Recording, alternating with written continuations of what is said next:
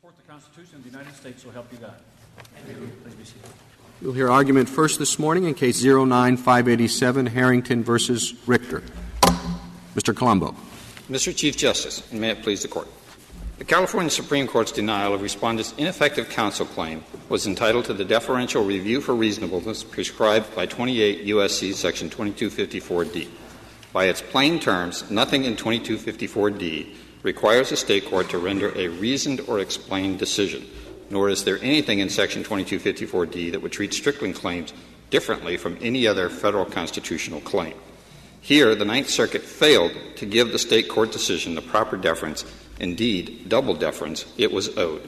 Rather than applying this court's proper, excuse me, clearly established Strickland standard, the Court of Appeals employed its own eccentric rule that essentially requires counsel to always consult with and present expert testimony in every case in which the prosecution. But how do, how do we know that the the California court even reached that question? Because there was wasn't there uh, a motion to deny uh, review as as wasn't there a time bar question raised?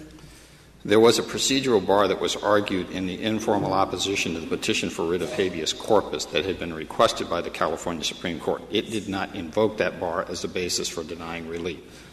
Under well-established... Of course, it, said, it just said denied on, on the merits, uh, and it's still not clear to me how to distinct... Pardon me. It just said denied. Yes.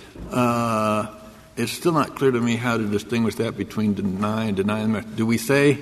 When there's a one-line order, as in this case, where it says simply deny, that it is presumptively on the merits? I mean, how, how do we interpret that? Yes. In fact, that is a, a well-settled and long-established uh, practice, local practice that's well understood by not only the litigants but the, the state and federal courts uh, of the Ninth Circuit, uh, dating back to the Ninth Circuit's nineteen seventy-four decision in Harris versus Superior Court. That it is presumptively on the merits? Do yes. I, I don't. I mean, is that the way it's stated? Don't let me use my formulation. What's, what's the state's formulation?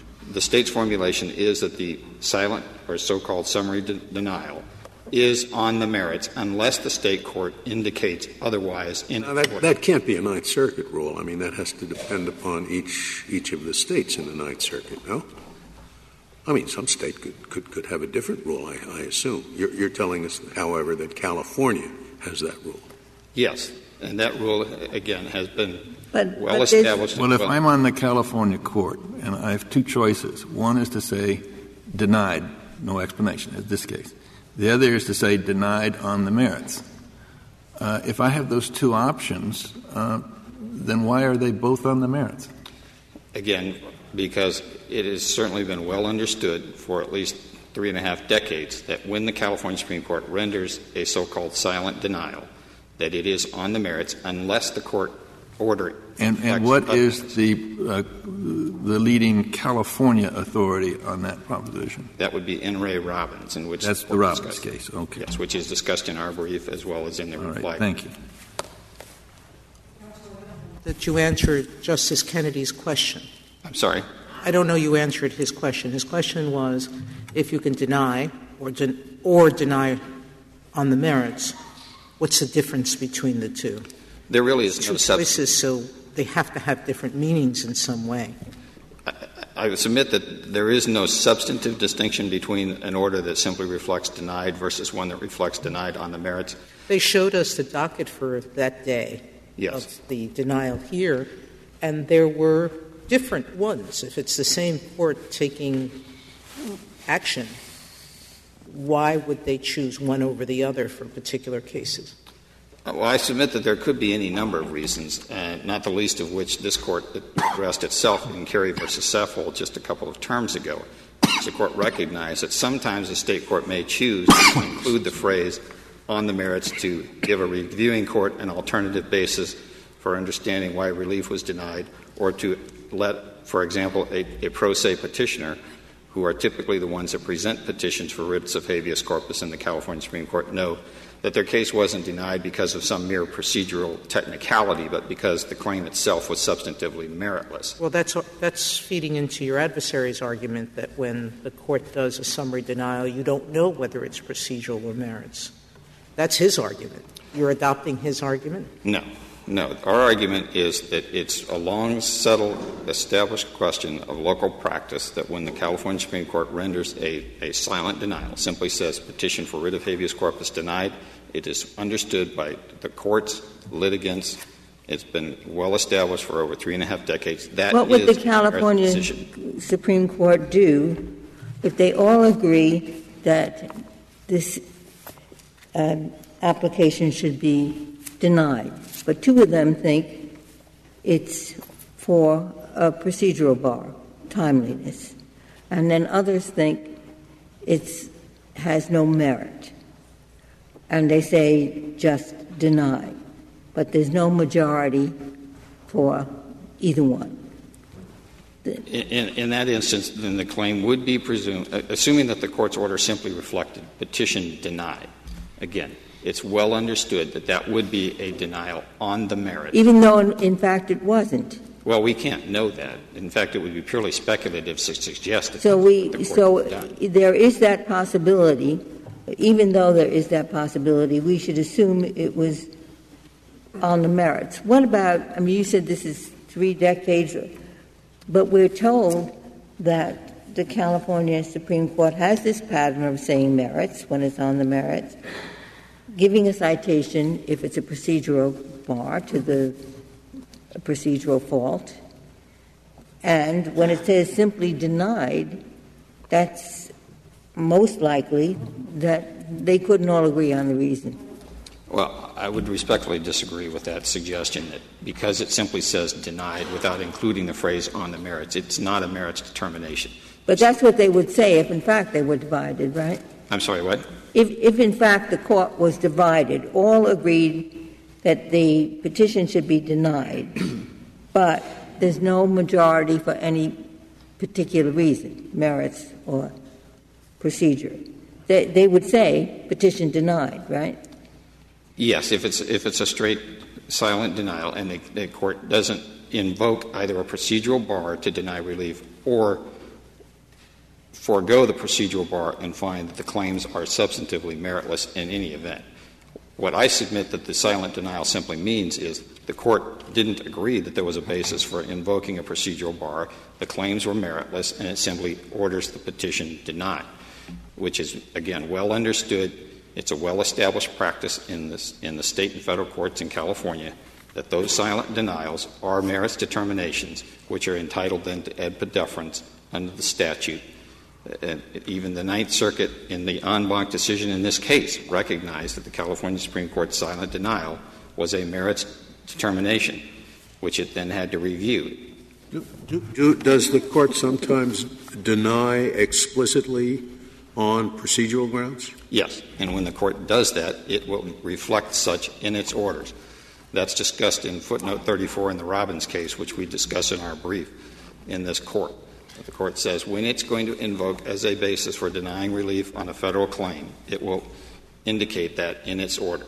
If it's relying on a, on a separate state procedural default, for example, if it's a successive petition or the claim was previously raised on direct appeal, or so you're saying that if it's on both grounds, if they agree with both the procedural and the merits ground, they may well just just deny without any uh, explanation. But if they deny only on the procedural ground, they will they will say it. Yes. All right. If we looked back at a sample of the cases in which they have simply said denied, would we find cases in which no procedural bar was raised by the state? I don't know the answer to that question because I haven't researched to find out whether or not in any of those cases, like in this case, the California Supreme Court directed the Attorney General to file an informal opposition or some other pleading that would have addressed that question, mm-hmm. uh, without knowing whether or not there was briefing on this, those particular cases, and there's no suggestion in Respondent's brief that that was done. I couldn't, I couldn't guess on that. Was there a procedural issue in this case before the California Supreme Court? Yes. What was that? Uh, timeliness bar, uh, among others. What was the basis of that? That the claim of ineffective assistance could and should have been discovered at an earlier time than when it was presented to the California Supreme Court under California's uh, timeliness rule, which would require that counsel present the claim of, in this case, ineffective assistance upon learning of the factual basis to support such a claim. So it took fourteen months for this petition to be filed to the state court. Do you have cases that show whether those fourteen months are presumptively unreasonable under California law? Yes, and that's basically the Clark case that's uh, this also discussed. So there was great validity, you think, to your timeliness. So this timeliness claim, and despite that, you believe the silent denial was an adjudication on the merits. Yes, because I would submit that when the state argued that the claim was procedurally barred by reason of untimeliness, and the state court did not invoke that as a bar to relief, it necessarily concluded that the claims were unmerit- unmeritorious because they otherwise could have been barred by a procedural bar. But I thought you just told me that if they, if they agreed both with the procedural ground and the merits ground, they could issue just, just a, a, a denial without explanation. Now, now you're telling me that uh, the opposite. If I said that, then I, I misspoke, or perhaps I misunderstood the court's question. What I'm suggesting is if the court invokes as a basis for denying a federal claim a state procedural bar, it will reflect that in its order. That'll always be in the order. Yes. But if in this case they did, in, did reject it on a procedural ground, and it was a reasonable ground that they apply consistently, then Uh, the Ninth Circuit or the, the federal courts couldn't consider the claim at all. Is that right? That's correct. Well, assuming that the federal courts uh, agreed that the state if, if in fact the, the they were right, if in fact that the the state was correct that this is procedurally barred, they should have raised it earlier. They didn't, and if that was correct and reasonable and proper under both federal and state law, then you shouldn't be in this subject at all. Is that right or yes, not? Yes, that's correct. And so normally, uh, to decide a matter on a substantive, to, to have a presumption they were deciding it substantively rather than procedurally will help a defendant, though not in this case. That's correct. But you didn't raise — you haven't argued that it's procedurally barred. Not in the federal court. So you may have waived that. On the other hand, your opponent, as I, I gather, until they got here, never argued that it was based on anything other than the merits. So they might have waived that. Yes, I, I would submit that. So everything might be waived here. Well, I'm not sure. We, we never invoked a procedural bar in the federal court insofar as the presentation of these particular claims. One, one thing that's not waived is the se- second question of the first, which is the merits of the, the, the Strickland claim. And maybe yes. This would be a good point for you to switch to that. I would I would be pleased to discuss that with the Court.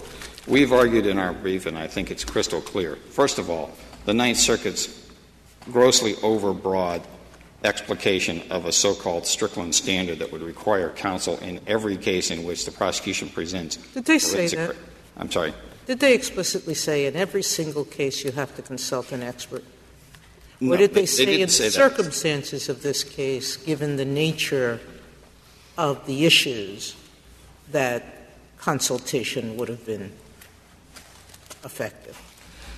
That is, that certainly is one reading of the Ninth Circuit's opinion. I submit that the, the, the more um, reading, so to speak, would be if the Court looks at the language that the Ninth Circuit uses in, estab- in, in discussing this standard. They essentially say, since counsel should have reasonably expected the prosecution was going to present this forensic evidence, he should have not only investigated it, he should have consulted with experts, he should have presented them. We could take th- issue with, with the timing of that consultation, but let's assume that it turns out afterwards that if he had consulted an expert, that that expert would have told him that one of those blood spots absolutely had to be Klein's near the bedroom. You would have no quarrel with saying it would have been ineffective for that counsel to have failed to confer with an expert, wouldn't you? No, I would disagree with that. You would reasons. say even if the expert were to give that kind — an expert would have given that kind of exculpatory information, that that would not have been ineffective? Let me start by saying this. First of all, we can't know, and no one can ever know, that Klein's or, or Johnson's blood, for that matter, was in this blood pool that the Ninth Circuit... I'm not talking. I gave you a hypothetical. Different from the facts of this case, I take the Ninth Circuit to be saying, if you're in an area and you're a lawyer where you have no expertise, and your case depends on a technical issue, it behooves you to at least talk to an expert to find out if you're on the right track. And if you fail to, and you get something that's completely exculpatory, you're ineffective. So I pose the hypothetical.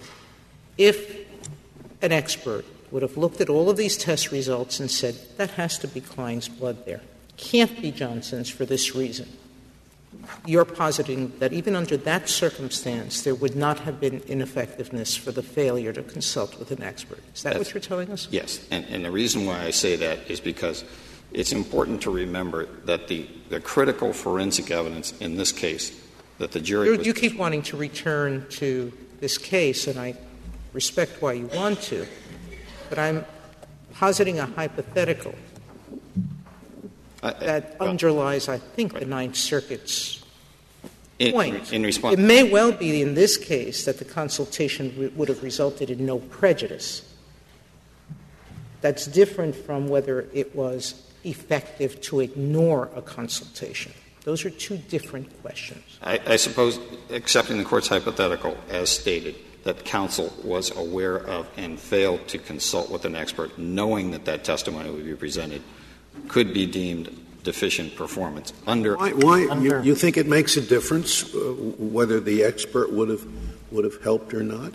I mean, counsel has to make that decision of whether to call an expert ex ante, not ex post. I mean, you, you, we shouldn't evaluate his decision on the basis of whether, even if it's a thousand to one long shot, it turns out that that testimony would have been very successful. Don't we have to examine it ex ante before he knows what the result will be?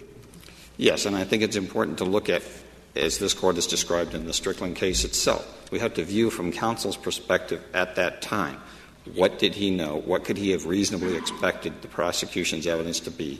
How was he going to meet that evidence? What tactical or strategic... Well, but just, uh, Justice Sotomayor's uh, hypothetical uh, would include the situation where he doesn't know that the prosecution is going to introduce any expert testimony.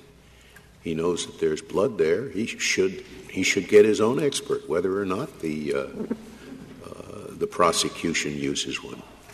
Right? I mean, uh, it, it, can it never be uh, uh, ineffective assistance not to call an expert where, so long as the prosecution doesn't have one on the other side? No, I would submit that it, it certainly could be deficient performance if counsel fails to investigate readily available evidence that could lead to exculpatory evidence in support of his client's defense. That's the hypothetical I believe that Her Honor asked a moment ago. Well, could. Really? Is that your test? It could? There's, there's, there's some remote possibility? Again, I think it would be it, — it's going to be fact-specific depending upon the kind of case. It may well be in a given case that forensic testimony would not be controverted, would not be disputed. It wouldn't be relevant necessarily to the defense. Let's say, for example, if there was no dispute that the person who committed the offense left D N A evidence at the crime scene, and it's clear that the D N A evidence suggests that the perpetrator was the defendant, then the court — then the defense attorney — isn't going to profit by consulting an expert to, d- to dispute an indisputable issue. But isn't it the reality that sometimes the defense doesn't want to have an expert uh, because the expert may uh, turn up findings that are adverse to him, and it's better for the defense counsel to just leave things murky and argue to the jury that the State didn't produce the evidence either? I mean, yeah. That's a perfectly legitimate strategy, isn't it? It is, and, and I think that in many instances that would — that would inform a defense attorney's uh, strategic choices as to how to present the defense in a given case. Mister And, and Colombo, uh, Mister Colombo, you, uh, you say in any event, leaving aside the question um, of whether there was ineffective assistance of counsel, even assuming there was, there would, was no, would be no prejudice That's in this correct. case. Yes. And could you just summarize why you say there would be no prejudice?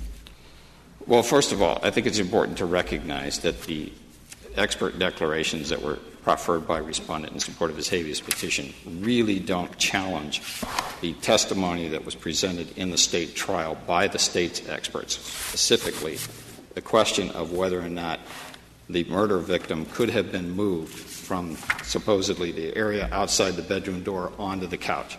The testimony at trial suggested that that distance was somewhere between about twenty and twenty-five feet. There was no evidence at the crime scene that suggested the victim had moved from the point where he was shot with the fatal gunshot wound. What about the the, the pool of blood? There was one uh, expert affidavit that said something that, that Johnson standing up could not have produced that amount of blood. I think the actual expert declaration suggested that the prosecution's theory, as the expert described it, could be eliminated because Johnson could not have bled into the blood pool sufficient to have formed it by merely standing and waiting for the police to arrive. I think it's important to realize the distinction between the prosecutor's theory, which he propounded in his closing argument, versus the evidence that the jury actually heard at trial from the state's own blood spatter expert that suggested in order for, for Klein to have been moved from the point where the blood pool had formed onto the couch where his body was discovered by the police, there would have been some trail or some indicia, some evidence that would have suggested that he had to have been moved from that point. And the, the, the more important question, I suppose, would be, as the dissenting opinion pointed out in this case, why would the victim have been moved if he had been shot at that location? Why would he have been moved onto the couch? It, it certainly makes no sense for a, another victim who's already shot, who's intoxicated, who's wounded and moving around in the house. Why would he have wanted to have moved the, the victim of the gunshot the wound to the head from point A to point B? It just doesn't make any sense. And there's never been anything in any of respondents' experts' declarations that suggests a rational explanation for how or why that could have happened. On the, no, on the no prejudice issue, are you relying uh, just on what happened, what was found at the scene of the crime? I mean, you said it's implausible that Klein would have been moved with no trail of blood at all. So you say, therefore, no prejudice. Any anything else that goes into your no prejudice argument? Yes, I think for all of the reasons that are discussed in the dissenting opinion at pages one ninety-three A to one ninety-four A of the petition for writ of certiorari, excuse me, yeah, the appendix, as the dissenting opinion points out, uh, it certainly was th- there's no evidence in the various experts' declarations that suggest, first of all, why the jury would have believed re- respondents' trial testimony that after having essentially partied with the two victims for several hours the night before, they suddenly leave, go back to their place of employment, come back two hours later to return property and a firearm to another occupant of the house they had no reason to believe was actually there. Then they're suddenly surprised by these two uh, victims that there is a spontaneous gunfight that ensues involving a firearm that's never found, that's never attributed to either of the two victims in the house, that could have only been attributable to the respondent himself. So the jury had all of that evidence to consider, and we've balanced that against these, as I again described them, inconclusive and speculative expert opinions that are preferred in support of respondent's habeas petition. The jury could not have been persuaded to find the defendant not guilty, even had that evidence been introduced. So necessarily, petitioner could, respondent could not have been prejudiced by the failure to introduce that evidence, assuming that that evidence was, in fact, available and could have been presented in this case at the time of respondent's trial. Was there additional physical evidence found not at the scene? Yes. In fact, the uh, the other thing that's, that really tied the respondent into this crime was that there was an expended casing at the crime scene that matched perfectly with a loaded firearm magazine with the exact same kind of bullets and a box full of the same exact bullets in the respondent's house when the officer served the search warrant, along with the stolen gun safe and uh, some evidence that there was marijuana there, which the, the victim, the surviving victim, was uh, admitted to be a marijuana dealer. Could I ask you a question about California procedure? Is what happened here unusual? Is, is there uh, doesn't does the prosecution have a, an obligation to provide notice before trial of its in, intention to call expert witnesses? Yes. Under California uh, discovery rules, a prosecution would have to disclose to the defense any evidence it intends to introduce, either by way of lay testimony or expert testimony, before the trial commences. And if the defendant requests that, it does, what's the defendant's reciprocal obligation, if any? The defendant would have to disclose any witnesses that he or she intends to introduce at trial, including expert testimony and any reports supporting such experts. Unless the Court has any further questions, I'd like to reserve my remaining time. Thank you, Mister Colombo. Thank you.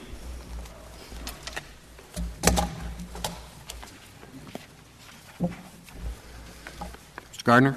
Mister Chief Justice, and may it please the Court. The Court has invited briefing in the additional question presented on the application of AEDPA in this case, and in light of the Court's many questions this morning, I want to address that. But I did want to clear up one uh, piece of uh, information that seems to be confusing in the record, uh, and if I can start with that. And this was in response, I think, to a question you asked, Justice Ginsburg, regarding the, pref- the prejudice prong of the Strickland claim. And the question was, why is it, why is it not, uh, why is it harmless? And, and counsel suggested that there was an absence of blood between the blood pool and the couch, uh, and Detective Bell testified to that. And I just want to clear up, because I know this, this bit was confusing in the briefs, too. Uh, that is not what Detective Bell testified to. If you look at pages one eighty-one and one ninety-five of the reporter's transcript and Exhibit R five, you'll see that Detective Bell says, yes, there were drops leading away from the couch. Yes, there were drops leading away from the blood pool. And, in fact, Exhibit R five is a picture of the couch, and you can indeed see. I thought that the point was that there was no trail from the bed. I mean, the theory was that Klein was removed from the bed to the couch. And I thought that the the point that the um, that uh, counsel for, for the State uh, emphasized was that the If, you, if someone were moved from the bed, taken to the living room couch, you would have expected to see a trail of blood from the bed, and there wasn't that. Indeed. Uh, but the State's theory, uh, the, the defense theory was that the body had been moved from the blood pool, not the bed, the blood pool to the couch. And the State's response in its briefing and today at oral argument was that there was no blood trail between the blood pool and the couch.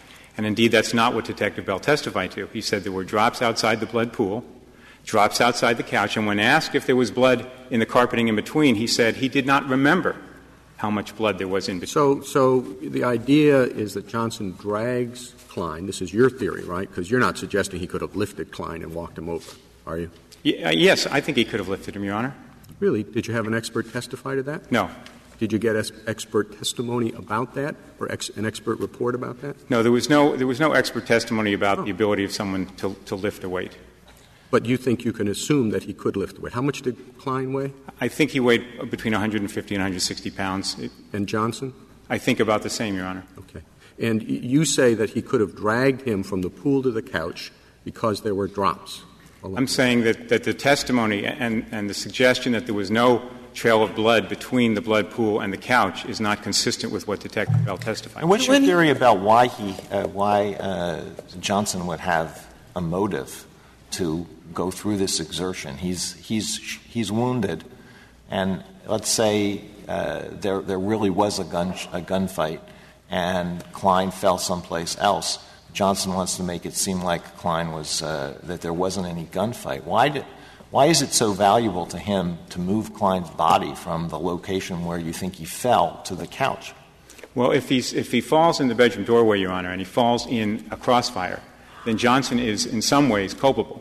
Now, we don't know what the extent of his culpability is, but if he's involved in shoot, uh, firing the first shot, he is culpable. Putting Klein on the couch and having a State's theory that Klein is shot in cold blood on the couch eliminates his culpability, or at least eliminates the risk of it. But he could have, if he's going to make up a story, he could have made up the story that Klein uh, jumped up and he was shot uh, without having engaged in, in any firing himself, and he fell wherever he fell. It, putting him on the couch doesn't seem to, unless I'm missing something, I wish you'd explain it, doesn't seem to uh, aid this uh, report, purportedly false story very much. And if you weigh whatever benefit there is from that against the exertion of, of moving this guy, doesn't seem to make a whole lot of sense. But maybe there's something there that's not apparent.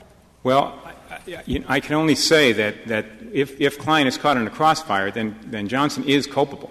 Uh, and, and let's remember, he has drugs in, in the house, he has scales, he has all sorts of drugs. Why wouldn't he wipe up the blood? I mean, what, what good is it to simply put him on the couch when you leave the pool of blood, well, showing that that's where he was shot? Yes, I, I don't doubt that, in retrospect, he could have come up with a better plan, Your Honor.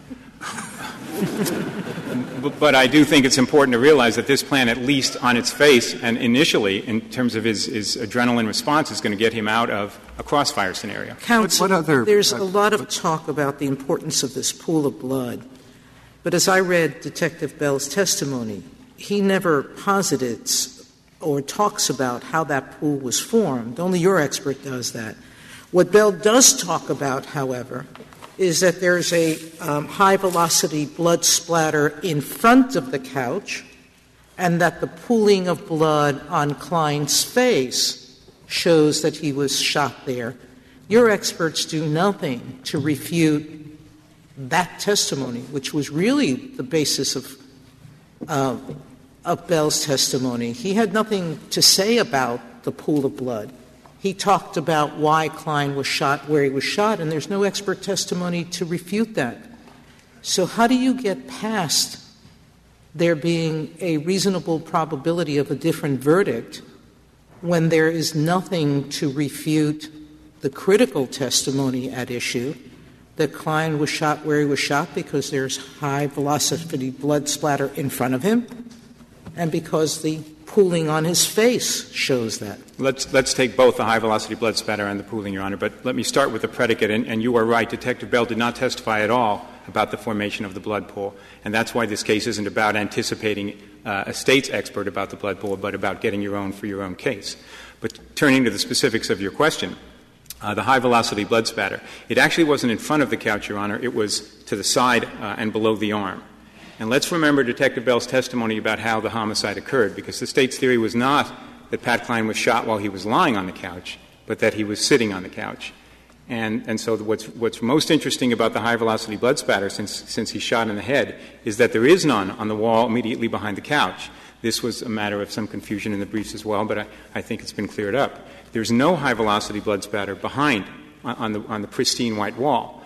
So the question is, if he shot while sitting up, the high-velocity blood spatter that Bell testifies to travels over about four feet over the couch, and then two drops sink down. Now, in terms of the jury evaluating that testimony, it's important to note that Detective Bell gave a description of what high-velocity blood spatter is, and he said it's a fan-like pattern of atomized blood. And when you look at these two drops, these two drops alone that traveled four feet and then dropped straight down to fall on a plastic bag, you see, as defense counsel pointed out in his closing argument, that they are the same size as blood drops found in the kitchen on Exhibits R eighteen through R twenty-two. And Detective Bell's entire theory for why these were high velocity was their size. There was never any dispute that there was no shooting in the kitchen. Counsel, what other expert evidence should Richter's counsel have pursued before deciding upon his course of action in this case? Put aside the blood spatter expert. What other experts did he need to consult? Putting aside the blood spatter issue, and, and these were raised in the lower court but not addressed, there were uh, he, he promised the jury ballistics testimony as well, which he didn't produce. Okay, we got a bl- blood spatter expert, a ballistics expert. Go on. I thought at, in their habeas proceeding you said he should have consulted a serologist and a pathologist. Okay, that's four. Why, why wouldn't he have wanted to talk to an expert on the uh, effects of alcohol and drugs on the people's different perceptions of the events? Well, I think the chief reason is is that that wasn't part of his theory. If you look, and, and, and really the guide to this, uh, Your Honor, is defense counsel's own theory. Because defense counsel stands up in opening statement and he promises the jury a theory. And the theory isn't you're going to hear two stories and you have to assess credibility. His theory, as he explained to the jury, was the physical evidence will show you Pat Klein was not shot on the couch. Well, he had not received a notice from the State that they were going to call any experts.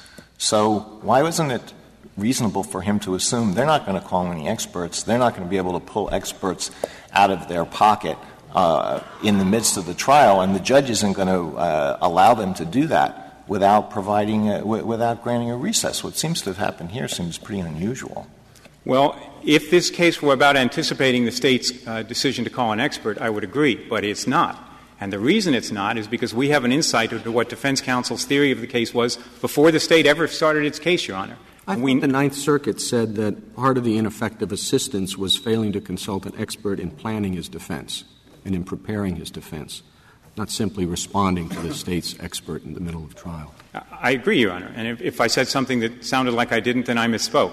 Uh, my point is that, that that's exactly the theory. Once defense counsel decides on this defense, in this case, I think he picked the right defense. He told the jury the physical evidence would prove Pat Klein wasn't on the couch, and he could have done that. But despite promising the jury that the physical evidence would prove this, he never consulted with someone. And once — explain the blood pooling in the face for me? You talked about the high velocity. Yes, I did, and I didn't get back to it. Thank you, Your Honor. The, the testimony was, of course, about the blood pattern flow on the face. And when you read Detective Bell's testimony carefully, that testimony has nothing to do with where Pat Klein is shot. It has to do with the angle of his face after he's shot. So if he shot on the bedroom uh, in the bedroom doorway and falls, and that, that's the angle, the blood flow would be the same. So it really — the blood flow pattern really has little to do with where he shot, but just the angle of his face. And, and getting back to the, the blood spatter itself, the blood pool itself, what's interesting is this case, in this case now, is that even after all these years, the state has never disputed the fact that the absence of satellite drops means the state's theory is false. Gunner Johnson could not have deposited that blood because there's no satellite drops, which means it had to come from another source.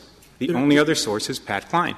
Did I understand you? I just want to step back to the prior answer. You think what counsel did here would have been effective assistance but for exactly what he said in the opening statement? It, if, I'm sorry. If the question is, but for the opening statement, would, would we still have this argument? Yes, although it would be diffi- much more difficult to establish what his theory was. The opening statement doesn't change the Strickland analysis. It simply gives us an insight, uh, an easier path into knowing what counsel's theory was, much like the, ca- much like the case of uh, Wiggins versus Smith, where the court looked at defense counsel's uh, opening statement in the penalty phase repeatedly to see what was his theory and what didn't he do. And when there was a suggestion made in Wiggins versus Smith that, in fact, counsel's theory was something else, the court said, no, look at his opening statement. We know what his theory was. So it doesn't change the standard, but it gives us a very keen insight into exactly what he was thinking and when he was thinking it. Mister Gardner, what about the argument that all of this is um, beside the point, because the argument for prejudice is so weak, given all the um, — other evidence that Mister Colombo uh, uh, referred to? Well, it will come as no surprise to know that I disagree with that argument, Your Honor, and, and for a couple of reasons. Uh, the, the cases really came down to Gunner Johnson versus uh, Petitioner Richter. Who was the jury going to believe? Uh, even on the record that counsel has described, the jury deliberated fourteen hours. And remember, that record included a surviving eyewitness, and if you believe the surviving eyewitness, the case is over. The, deliberate, the jury deliberated over fourteen hours, asking for reinstruction twice and a rereading of testimony three times. And, and I think there's good reason for that. Well, of course, Johnson had given so many inconsistent statements at the outset that he was a weak prosecution witness. I, it seems I, to me the defense could have pinned a, a great deal of hope on that. Well, I think uh, — actually, I agree with the predicate of, of, of the question, Your Honor, and that is Johnson had given — a number of stories. He'd given four or five different stories. And after all, he knew both Branscombe and Richter. When he first spoke to the nine one one people, they said, what happened? He said, five people came in and shot me. Then he said four, then he said three. And when they said who, he said, I don't know. So clearly, uh, Gunner Johnson was a compromised witness, Your Honor. But the fact that the state has a compromised witness is not the reason not to research the physical evidence and enhance your client's credibility. It's more of a reason to do it. But what do you do with the ammunition back at Richter's home, that the, the, the gun safe is found there, uh, the unlikely story about them re- going, having a zeal to clean up their workplace and then coming back, and, uh, Well, let me take them one at a time, Your Honor. Uh, and in a sense, the ammo and the gun safe, the answer is, is very similar. All parties uh, agreed in this case that several weeks before uh, the incident, Gunner Johnson had stored all his belongings at my client's house. And so the only dispute was, had the, the gun safe included? And this is one of the unusual features, is that the State's theory requires us to believe that this happened so he could rob a gun safe that had been at his house for weeks. Uh, the question was, had, had the material, the gun safe and the ammo, whose was it? And had it been taken back to Gunner's house? The ammo is found in a place uh, with, with two other things. It's found with a scale used for measuring drugs, and it's found with shotgun ammunition. Now, the record shows that Gunner Johnson had a shotgun, and Gunner Johnson was a drug dealer. So the, the defense theory, of course, is that this ammo wasn't uh, my client's. It was Gunner Johnson's and hadn't been moved back. Similarly, as to the safe, there was conflicting testimony as to whether the safe had ever been moved back. Uh, so that really is the explanation, and that, I think, is why the jury had such pause about this case when it heard the case. The um, case against Gunner you've just described, Um, uh, would it have been enough, and wouldn't that have justified counsel's decision to focus on credibility rather than expert physical evidence? I think not, and and, and we know this again uh, for two reasons. And let me start by saying uh, the fact is that when counsel was asked, that wasn't the reason he gave. It's not as if he, he came to the death when he said, this was my tactical reason, and so we can say, okay, that's a reasonable tactical decision. That wasn't the decision reason he gave. When asked, did you decide not to present, or why didn't you present this blood spatter testimony? He said, I simply didn't know it was out there. And after all, let's keep in mind this was only his second trial, his second murder trial. He didn't know it was out there. So he didn't make that tactical decision, and that's the first reason. Uh, the second reason, I think, is that uh, — and, and almost every case that has ever addressed this, and I've cited most of them, uh, has come to the same conclusion. When there is a credibility determination, when a defense — any defense lawyer worth his salt knows that there's a credibility determination to be made. The jury is going to believe either this story or, or my client's story. It at least behooves you to investigate to see if the physical evidence can support your position. You can always did, make — Did uh, the counsel have to investigate the other aspects? I mean, we're talking — we're focusing on the scene where the shooting took place. Did he have to consider experts with respect to the, the bypass where they threw the guns, uh, Richter's apartment, the vehicle that was used? One thing counsel said is he thought about hiring a tire expert because of the vehicle.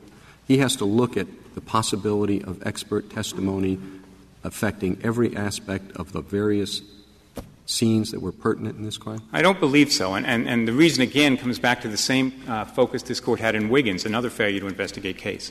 What we know is that counsel suggested to the oh, told the jury in opening statement, this is about the physical evidence. The physical evidence will show this. When counsel When it's clear that that's counsel's position in a case, it's simply application of the Strickland test. It's unreasonable for counsel not to at least have investigated the physical evidence that he told the jury would show that Klein wasn't on the couch. What does — what happens — I know you have an answer that that's not this case, but what, what happens if the um, uh, defendant tells his lawyer, look, I did it, I'm guilty? Um, and the lawyer decides that the best thing to do is try to pin it on a guy whose nickname is Gunner. Uh, does does uh, what else is the lawyer supposed to do? He thinks no matter what what physical evidence is found, it's got to cut against his client because his client did it. Well, in a situation where uh, where counsel's investigation will not be exposed to the prosecutor, uh, and and there were questions before about how California procedure works, and indeed, once you decide to name uh, to call a witness, you name him, and he becomes Uh, you're exposed for cross-examination and for investigation.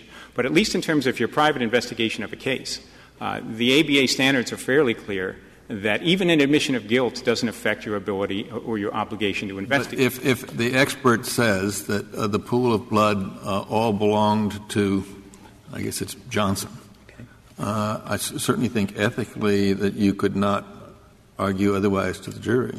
I think ethically you couldn't argue otherwise to the jury. All right. So that's a reason why Uh, defense counsel, in the case the Chief Justice puts in many cases, uh, prefers not to have experts just so they can punch holes in the State's case. That's a, that's a legitimate strategy. And this counsel was very uh, an adept cross-examiner.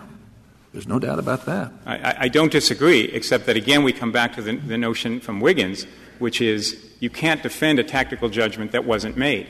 And, in fact, when counsel was asked, is this the reason you did this, he said, no, I didn't call a blood spatter expert because I didn't know it was out there. Can I come back to your response to the Chief Justice's question about counsel who knows that his client is guilty? And you say the A B A standards say that even when that's the case, you have an obligation to get an expert witness to confirm that the client is — I'm, I'm sorry. I thought, I thought the hypothetical was counsel's client has said he was guilty, not that yeah. counsel knew yeah. he was guilty. Right. The A B A standards say that the duty to investigate, the broad duty to investigate on defense counsel exists irrespective of the client's statements to his lawyer. We've never adopted the A B A standards. In, in that regard, no. You that standard seems to me quite silly. I, you know, I can understand that, Your Honor, but from practical experience, I will tell you the fact that a client admits to something doesn't mean he did it or she did it. Uh, that's the real-world consequence we face as defense lawyers. Often our clients tell us things, and, and you can't always believe them, whether they say they're innocent or whether they say they're guilty. Oh, well, I, I'm sure they often say they're innocent when they're guilty. I'm, I'm, I'm astounded that they often say they're guilty when they're innocent.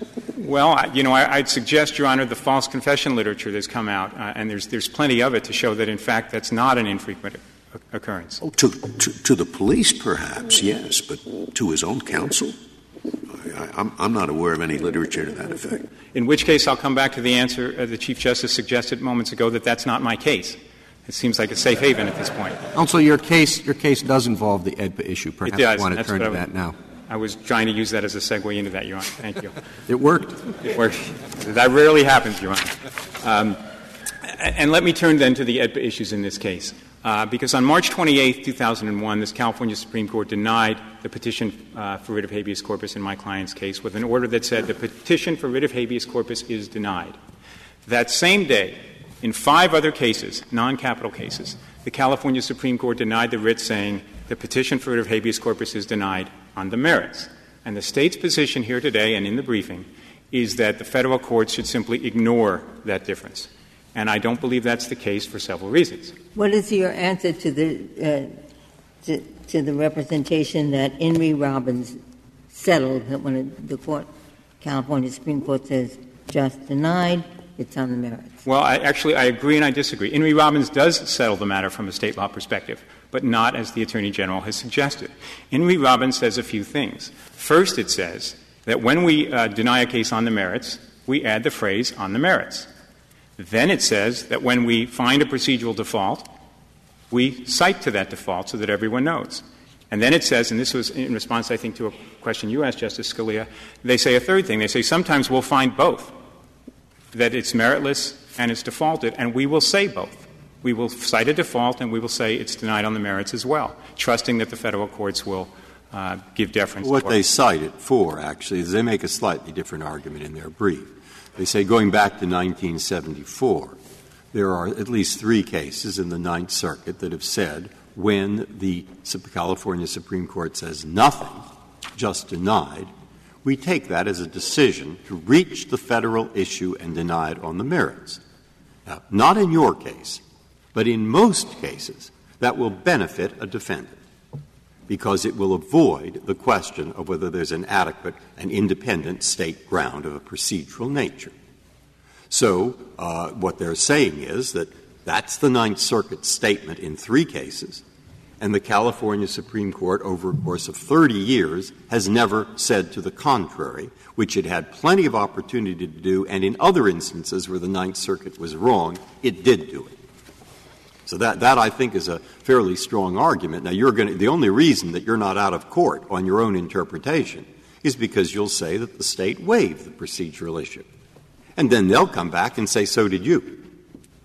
So what, what is your response to all that? Well, uh, th- there's a whole bunch there, so let me see if I can, if I can tease it out. Uh, it is true that the Ninth Circuit has had this process, uh, this procedure for a long time. And, of course, it developed in a pre-A E D P A world when the fact that whether something was on the merits or not didn't really matter. The only question was, was it defaulted? And if it was defaulted, it might bar Federal review. Whether it was on the merits was really irrelevant because before twenty-two fifty-four D, that really didn't matter. Uh, so mo- that, that's where, and I agree with the State, uh, that's where those cases come from. Uh, I don't believe, however, that the, the waiver argument is really implicated here, Your Honor. Well, look, for example, in Hunter v. Aispuro, they quote it as saying the following: the California Supreme Court's denial of a state habeas petition, quote, without comment or citation, constitutes a decision on the merits of the federal claims, end quote. And then they have three other cases roughly to the same effect.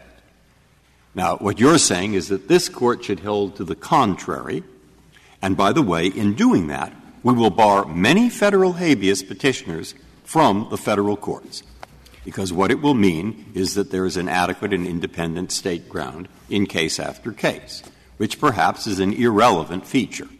But uh, nonetheless, the silence of the California Supreme Court is significant, I think, when faced with those pretty clear interpretations of what their silence means by the Ninth Circuit. Yes. And actually, if the Ninth Circuit were the only voice in the fray, Your Honor, I think the argument would be stronger. But the Ninth Circuit's voice isn't the only voice in the fray, and that brings me to Ylst.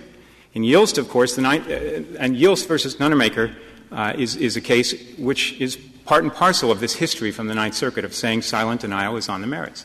In Ylst versus Nunnemaker, that's exactly what the Ninth Circuit said.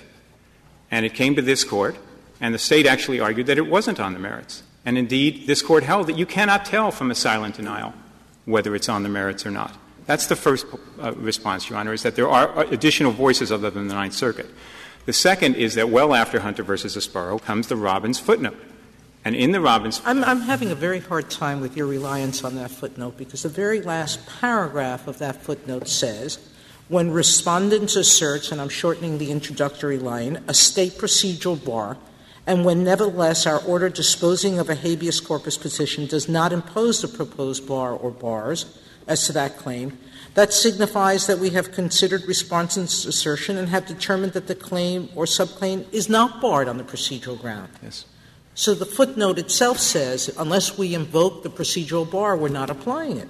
I think that's right, Your Honor, but that's not the only thing the footnote says. The footnote says, when we deny on the merits, we say on the merits. When we cite a procedural bar, we mean the bar. And if the State has raised a bar, as they did here, and we don't rely on it, that means we haven't relied on the procedural bar. Right. When you put those together, what it means is there was no majority for a decision on the merits, otherwise they would have said on the merits. There was no majority for a decision on procedural default, otherwise they would have said default. And that's the, that's what a silent denial means, and that's exactly what this Court said in Ylst. You cannot tell because there are seven judges, there are different claims, there are different possibilities. That's why a silent denial is there in State court. It's for well, precise. Excuse me. There, there, there's no majority for either ground. And yet you find in favor of the State? How, how can that be? Well, I, you say either ground. There, there are, there are many, multiple grounds for uh, procedural default, Your Honor, under State law. There are, ma- there are many possible procedural defaults. Yeah, but you're, you're, well, you're positing uh, that the only time they do not say either procedurally barred or on the merits is when they don't have a majority for either one. That's correct. How can they render a decision in favor of the State, then, if there's no majority for either disposition? The question is, is why deliberate to a majority when, when they sit around the conference, the seven judges, let's say two judges believe there's a procedural default of untimeliness. Two judges think it's timely but think it should have been raised below. Two judges think it, it's both timely and it didn't need to be raised below, but it hasn't been pled with sufficient specificity. And one judge thinks it's, it's improper on the merits. There's seven judges. They all believe it should be denied, but there's no majority for any position. There's no reason for the California Supreme Court, and this is addressed more in, in the amicus brief by the California Academy of Appellate Lawyers, there's no reason for the California Supreme Court at that point to spend a day, two days debating it when all seven judges agree there's a reason to well, deny under your example, isn't there a majority for the proposition that there's a procedural default, a disagreement as to the particular procedural default? That could be. And, and, and what the that, California — If it's just a binary choice between procedural default and, and merits, isn't there going to be — and everybody agrees it should be denied, then there's going to be a majority for one or the other, right? That is true. And, and then I have been unclear, and I apologize for that. It, it is not a binary choice between default and merits. It's a choice between which default and merits. And there are many defaults under State law. When the Court denies on timeliness grounds, it will cite Clark. When the Court finds that uh, there's been, it's been pled with insufficient specificity, it will cite Swain. Well, is there more than one possible procedural problem here? Yes. I thought it was just timeliness. Well, timeliness was the only one raised by the State, but, but to be to be sure, like this Court, the California Supreme Court has never been bound in terms of its procedural default find, findings by what's been raised. And, and what others could apply in this case? Well, at the risk of uh, not wanting to, to argue against my client, I, I can give you some, some that, that could apply, that, that haven't been suggested and therefore are most certainly waived. Uh, but the, the California law often requires that you file your habeas petition in a lower court first. Reviewing courts often deny petitions for failure to file in a lower court first. There is a requirement that says you must plead with sufficient specificity. That's often relied on by reviewing courts. There is a requirement that says you must attach all readily avail- available documents. That's, uh, that's another. With this confusion, your version, your colleague's version, when the district court, the district court denied relief, did you ask the district court, please certify this question of what asylum denial means, certify it to the California Supreme Court so we will have once and for all an answer of what asylum denial means? The answer is no. I, I didn't request certification. When we were in district court and when we were in the Ninth Circuit, both sides accepted the existing framework the Ninth Circuit had established. AEDPA applies to asylum denial, but only under only through the lens of independent review. The Court's added question has put both of those at issue. Thank you, counsel. Thank you, Your Honor. Uh, Mister Colombo, you have four minutes remaining. Thank you. I think it's important to, to remember this is an AEDPA case. It's always been an AEDPA case. We've never asserted this case was not an AEDPA case. The Court's had a very spirited discussion this morning, essentially conducting a de novo Strickland review of the claims that are presented in the district court in this case.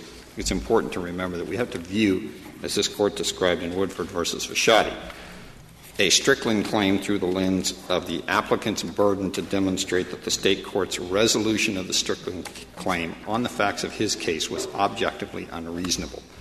Whether this Court were to choose to find that the California Supreme Court's determination, if it were reviewed de novo, was improper is different from determining whether or not the state court could have reasonably concluded on the factual record presented to it that the applicant's claim failed to, to show a basis for relief. Is it, is it fair to say that this, in this case, that every party in the lower courts assumed that this was going to be a merits-related issue and that some deference was due and that nobody ever said anything about it being a procedural issue where there would be a procedural bar of some kind that was either waived or not waived?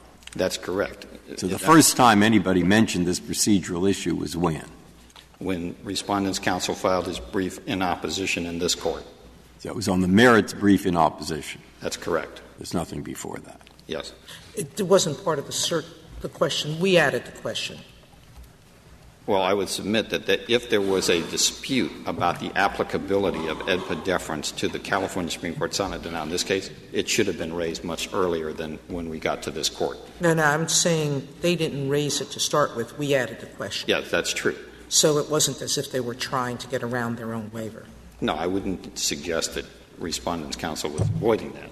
I'm suggesting that if this was a legitimately disputed question, it could have been addressed much earlier. Excuse me, you, you, you, you've lost me. I thought you said, I thought you said that they raised it in the brief in opposition to the petition for cert. No, it no. was not raised in the opposition to cert. It was not raised. In, it was not presented until merits briefing. Until the merits brief in opposition. Yes. Uh, I wanted, if I may, just touch a couple of points real quickly. Uh, on page twenty-three in footnote, I believe it's six of our reply brief, there's a discussion about what the detective's testimony was in regard to this blood spatter near the couch where the, where the murder victim's body was found. I think it's important to remember Respondent's counsel talked about whether or not this spatter would have been consistent with having been shot on the couch if there were blood spatter behind the armrest. What the detective testified to and what's described in our brief is the detective said because this was not a through-and-through exit wound, that is, the bullet lodged in the victim's head, that the spatter would have been what he described as back spatter, meaning the blood would have flown out from the victim's head outward, and that was consistent with what the evidence was at the crime scene that the detective observed when he was there after the murder was committed. What about the drops between the blood pool and the couch? The detective described those as essentially insignificant. They didn't reflect anything other than that someone was moving around in the house, which was consistent with what the crime scene investigators had discovered when they first responded to the nine one one call from the, Mister Johnson to the police. Is there any reason not to do this? I'm just thinking from our point of view. I mean, I, I, I think it's probably correct what you say. Nobody mentioned a word about this procedural issue until the brief in opposition on the merits, not the cert brief. And the reason they did was perfectly legitimate. We'd ask the question.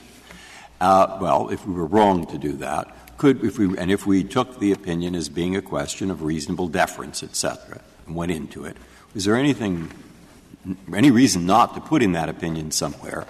Given Ylst and given the Ninth Circuit, it would be helpful if the California Supreme Court, for future reference, explained what their practice does in fact mean, whether it's procedural or whether it's on the merits. I would submit that that would be helpful but unnecessary. Right. Thank, Thank you. you, counsel. Counsel, the case is submitted.